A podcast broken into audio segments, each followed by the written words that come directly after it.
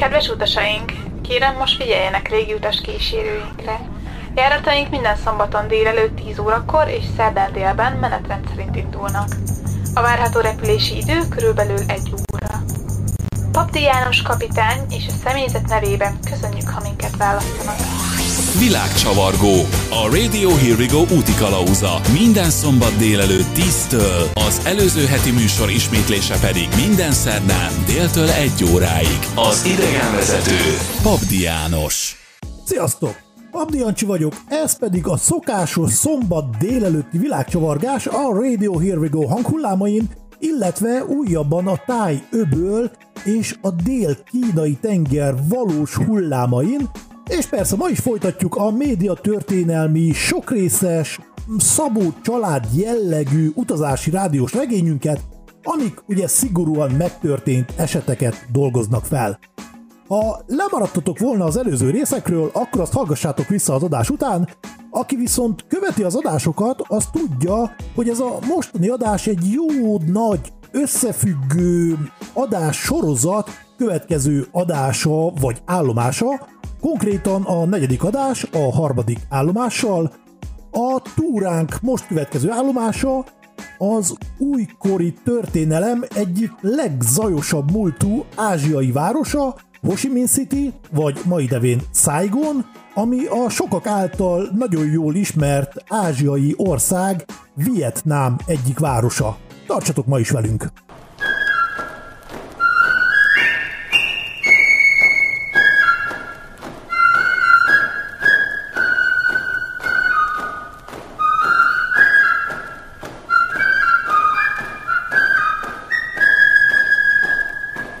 Ázsia egyik legikonikusabb országa, és azon belül is a 20. századi hidegháborús időszak egyik legismertebb valódi háborús zónája, Vietnám, és ezen belül megérkeztünk ugye az egyik legnagyobb városba, ami nem a főváros, Ho Chi Minh Citybe, vagy a másik nevén, talán a jobban ismert nevén, Saigonba.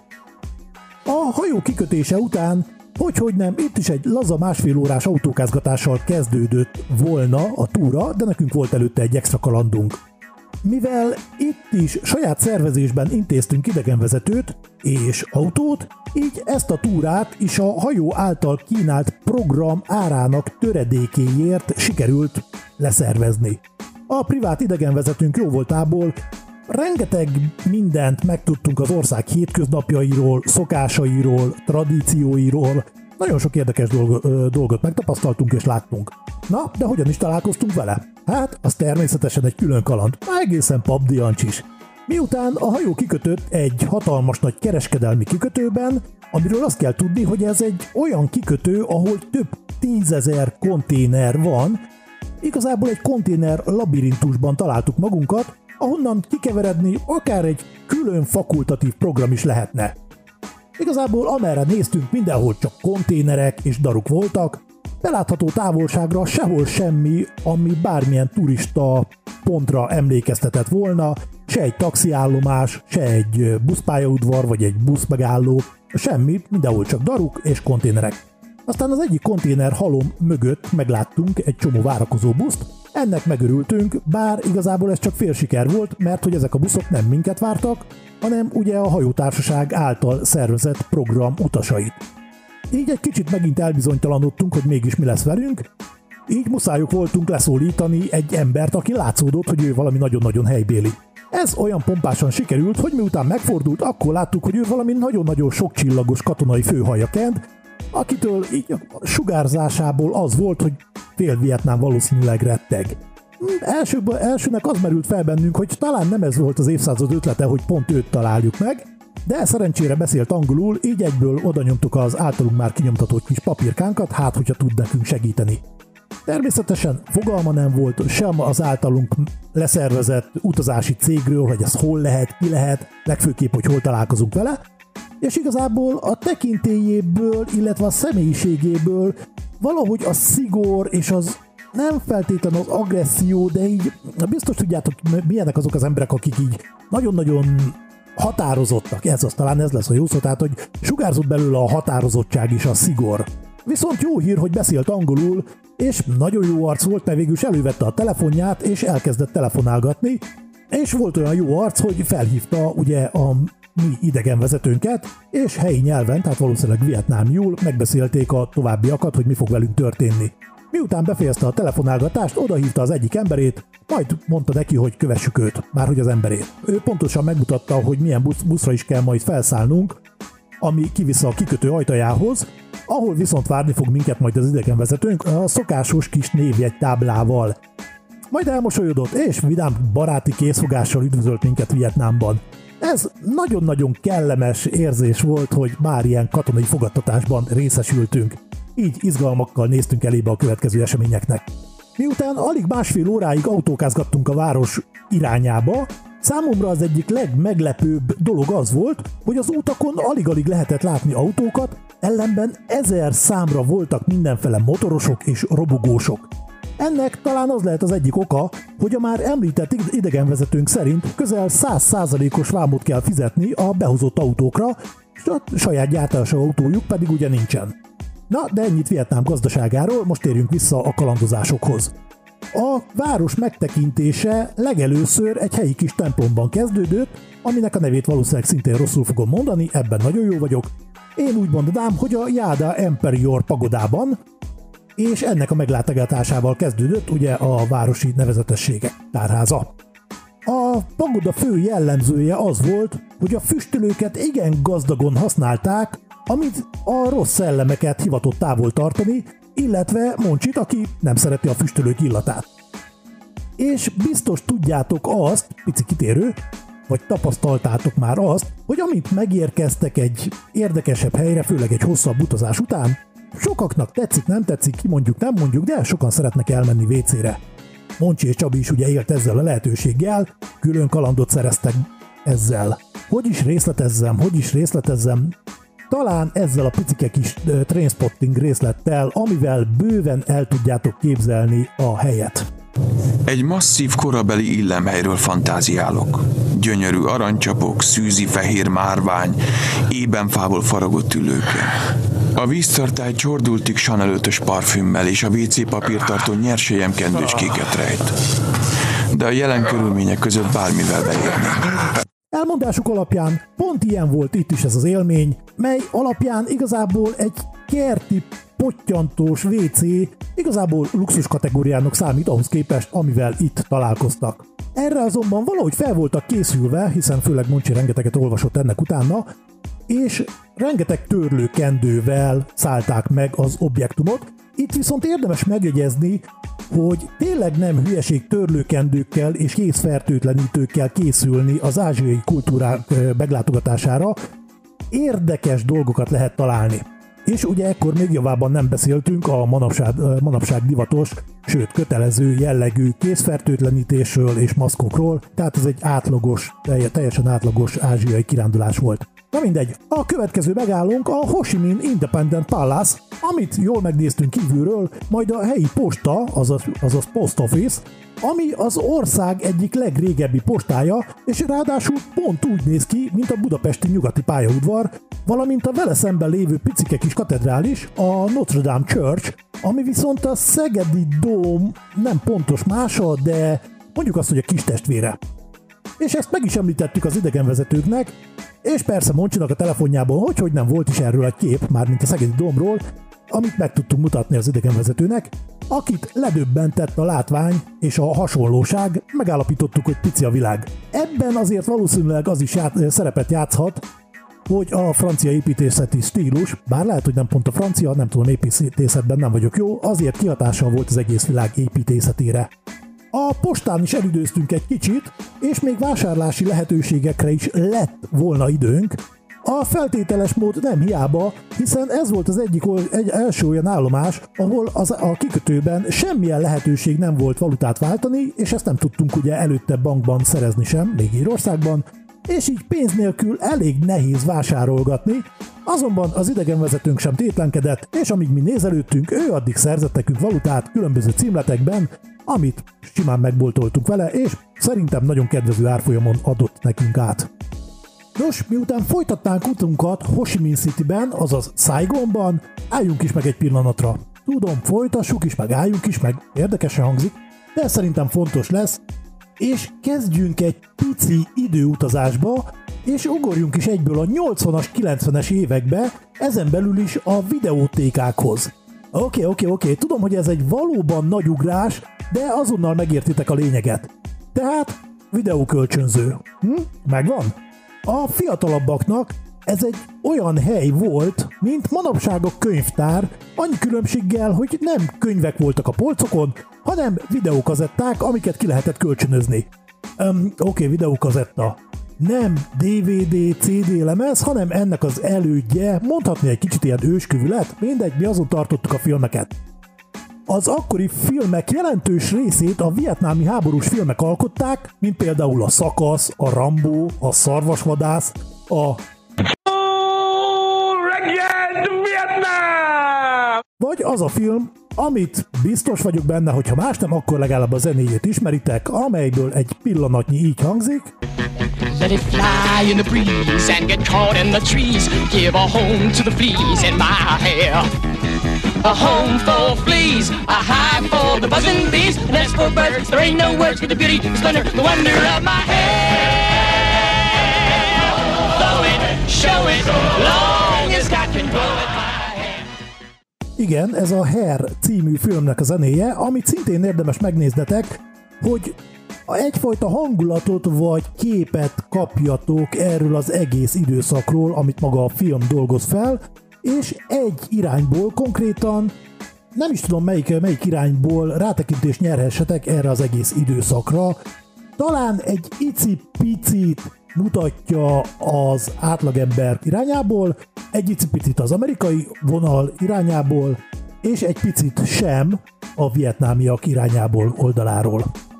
Nos, ezek a filmek azok, ahol bemutatták azt, hogy a gonosz vietkongok ellen milyen hősiesen harcoltak az amerikai katonák. Ez a gyors kitekintés egy igen fontos dolog a következő helyszínünk miatt, ugyanis a Ho Chi Minh Múzeumba mentünk, ami a vietnámi háborút és annak a következményeit mutatja be, csak a vietnámiak szemszögéből.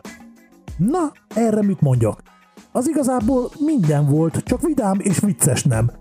Valahogy a vietnámiak teljesen máshogy emlékeznek az eseményekre és az egész történelemre, és ez a múzeum sem egészen olyan, mint amikor bementek egy szakadt vályokból készült nagytetős kunyhóba, ahol mutatnak neked egy régi szövőszéket, vagy mit tudom én, bocskainak a bocskorát, hanem nagyon-nagyon durva fényképek és történetek vannak a falakon és a vitrinekben. Leginkább azon fogod kapni magad, hogy igen durván más a két oldal által tálalt történelem. Igazából valami hasonlót éreztem Egyiptomban, amikor bent jártam a gízai nagy piramis belsejében, illetve amikor álltam a piramisok mellett, és az általános iskolai történelem órákra gondoltam, amikor azt tanították, hogy a melósok hozimbálták a nagyköveket a sivatagon keresztül. Na mindegy, ennyit a történelemről és a 80-as évekbeli idő, időutazásról is. A múzeum megtekintése után talán érthető módon egy kisé leült a hangulat. És hogy ezt a nyomott, leült hangulatot elüssük, illetve amúgy is ideje volt, valami kis ebéd után néztünk. Az idegenvezetőnk jó voltából találtunk egy remek helyet, amit úgy kell elképzelni, hogy képzeljetek el egy mobiltelefon szervizt, vagy szaküzletet, és annak a tetejére, az emeletére egy hátsó ajtón keresztül egy rozoga falépcsőn lehetett felmenni, és tehát egy, egy szűk folyosón lehetett fölfele közlekedni. Nagyon érdekes volt, és amikor megérkeztünk, valóban az ex- extra érdekes volt, hogy rajtunk kívül csak helyiek voltak, és nem úgy, vannak az, nem úgy voltak az asztalok, mint ahogy Európában szokás, hogy külön-külön asztal volt külön-külön csoportoknak, hanem igazából volt egy nagyon-nagyon-nagyon hosszú asztal, előtte, utána, tehát előtte és mögötte voltak hosszú-hosszú padok, és azokon lehetett egymás mellett helyet foglalni. Miután letelepedtünk, a kísérőnkre hagyatkozva rendeltünk valami nagyon helyi ételt. Ő természetesen a pó levest ajánlotta, és mi így is választottunk. Érdekes volt, hogy először csak az üres levest hozták ki, majd ezután külön tányérokon mindenféle mást. Például hoztak tésztát, főtt marhahúst, nyers zöldségeket, bambuszrügyet, mindenféle szószokat, zöldségeket, gyümölcsöket, és ugye Csabival mi megosztottunk mindent, és öntöttük a levesünkbe, amit elénk tettek. De ő az erős paprikát kihagyta, hiszen ő figyelt arra az apróságra, amit az idegenvezetőnk mondott, hogy ez a chili ez nagyon-nagyon csípős lesz. Én viszont nyilván nem figyeltem, aminek az lett az eredménye, hogy gyakorlatilag sikerült valamilyen folyékony tüzet ebédelnem. A leves után valamilyen érdekes juice is kikértem magamnak valamilyen random gyümölcsből, amiről a mai napig nem tudom, hogy az vajon milyen gyümölcsből készült juice volt. I got life, mother. I got life's sister. I got freedom, brother. And I got good times,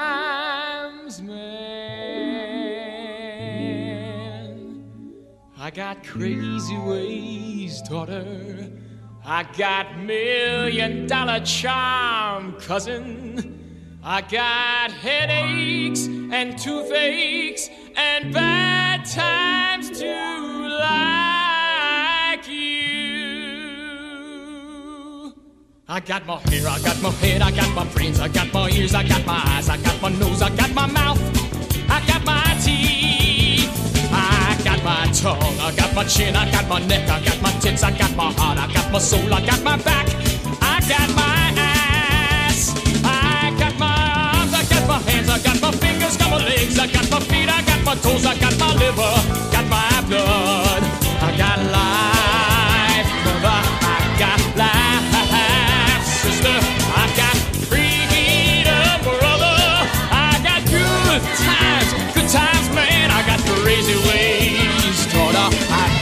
million dollar charm, cousin, I got headaches and toothaches and bad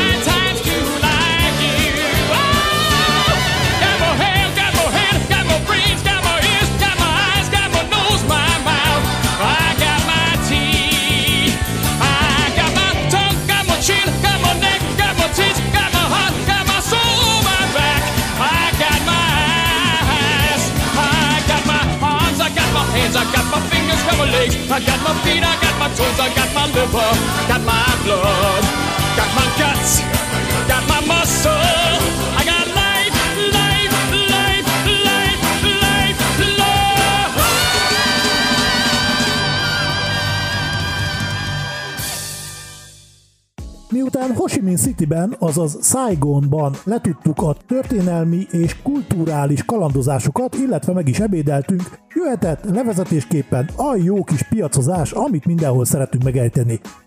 Amit a Saigoni piacról tudni kell, hogy igazából a srácok egy kicsit túltolják az agresszív marketinget, nagyjából mint Marokkóban egy átlag piacon lehet találni. Én részemről nagyon szeretem a piaci zsongást, például a Törökországit kimondottan kedvelem, de itt nagyon-nagyon túltolták a fiúk. Random jelleggel próbáltak ránksózni női fejkendőt, színes gyertyákat, gyerekcipőt, püsállatot, tologatós csattogós lepkéket, és igazából nagyon-nagyon nehéz lerázni az árusokat, főleg úgy, hogy van egy iratlan piaci szabály, amely nagyjából azt mondja ki, hogyha megállsz, pláne hogyha megfogsz egy terméket, akkor azt már szinte illik is megvenned. Erre így ebben a formában elég hamar ráuntunk, Viszont legalább ittunk cukornádból készült limonádét, ami egy nagyon-nagyon első osztályú profi ital. Ez igazából úgy készül, hogy az egy méteres darabokra vágott cukornádat egy ilyen speciális présen átengednek egyszer, ekkor fellazulnak a cukornádnak a rostjai, illetve kifolyik az első adag cukros víz, majd ezt a rostot, a felpult rostot félbehagyják, és tesztek közé vagy lime-ot, vagy citromszeletet, és még kétszer-háromszor átengedik ugyanezen a présen, és ezáltal egy hihetetlenül finom, jó ízű, hűs, citromos limonádét kapsz, ami nagyon-nagyon tuti ital. Igazából a piac az elég nagy csalódás volt, hiszen a fent említettek miatt nagyon-nagyon nehéz volt bármit is beszerezni, így szuvenyírtárgyakat, vagy tudjátok, mindenféle dolgokat így megvenni nem nagyon sikerült. Persze azért hűtőmágnest az sikerült találni, viszont a várva várt vietnámi kalapvásárlás az elmaradt. Tudjátok, az a kicsi háromszög alakú kúp, kúp jellegű kalap, így esetleg, ha valaki arra járna, és eszébe jutnék, akkor légy szíves, lepjetek meg egy vietnámi rizskalappal. Meg tudjátok tenni? Köszi! Na mindegy. A piac után igazából már irány a kikötő, és időközben még beugrottunk az ország egyik leggazdagabb emberének a most épülő lakóparkjába, aki amúgy jó arc lehet, mert iskolákat épít, mobilhálózat az övé, van pár tévéállomása, orvosi rendelők, rengeteget jótékonykodik, illetve most építi az ország legmagasabb épületét, üzleteknek és lakásoknak is, ahova volt szerencsék bemenni. Ez valószínűleg nem lesz majd olcsót lakást venni, mert az épület ugyan még nincsen kész, de az aljában van már egy bolt, van egy jégpálya, és egy Ferrari szaküzlet, ha éppen esetleg otthon elfogyna a Ferrari, akkor ne kelljen túl messzire menni. Igen érdekes volt a városban, hogy az elit lakóparkok és a nyomornegyedek közvetlen egymás szomszédságában valahogy látszatra egész jól megférnek egymás mellett. A kikötőhöz vezető visszaúton igazából még sokáig figyeltem a dús és érintetlen dzsungeleket, illetve a rizsföldek kaotikus összevisszaságát. Igazából nem csalódtunk a mai napban sem, és az idegenvezetőnknek köszönhetően rengeteg olyan helyre szerintem eljutottunk, ahova nagyon sok turista nem jutott el, de a hajóról egészen biztos, hogy sokan nem jutottak el, és például olyan helyeken sikerült ebédelnünk, ahol tényleg csak a helyiek voltak. Nagyon kellemes élmény volt, és igazából pontosan ezért is ajánlott ugye a saját szervezésben előkészített programoknak a leszervezése. Igazából, mint azt elmondtam, nem maradtak ki az idézőjelben kötelező programok sem, ám ugyanakkor rengeteg olyan helyre elmentünk, ahova a hajóról egész biztos, hogy mások nem jutottak el. Véget ért a móka mára, zárul Jancsi móka tára, de ha tetszett, jövő héten 10 órakor visszavárlak, amikor is a festői Hongkongba fogunk megérkezni. Addig is, hogyha esetleg lemaradtatok volna az előző adásokról, akkor azt hallgassátok vissza, például a Világcsavargó Spotify oldalán, esetleg írjátok meg a véleményeteket, vagy a Facebookon a Radio Here We Go, vagy a Világcsavargó oldalára, vagy a plusz 44 737 916 72 10-es SMS számra, esetleg e-mail címünkre, ami radiokukachherewego.rocks. Ez volt a világcsavargó mai adása, ezúttal a Ho Chi Minh Cityből, vagyis Saigonból, azaz Vietnámból, és mint ahogy azt említettem, tartsatok velünk a jövő héten is, amikor Hongkongba megyünk, és ahova a jövő héten szombaton 10 órakor fogunk megérkezni. Pap Diancsi voltam, sziasztok!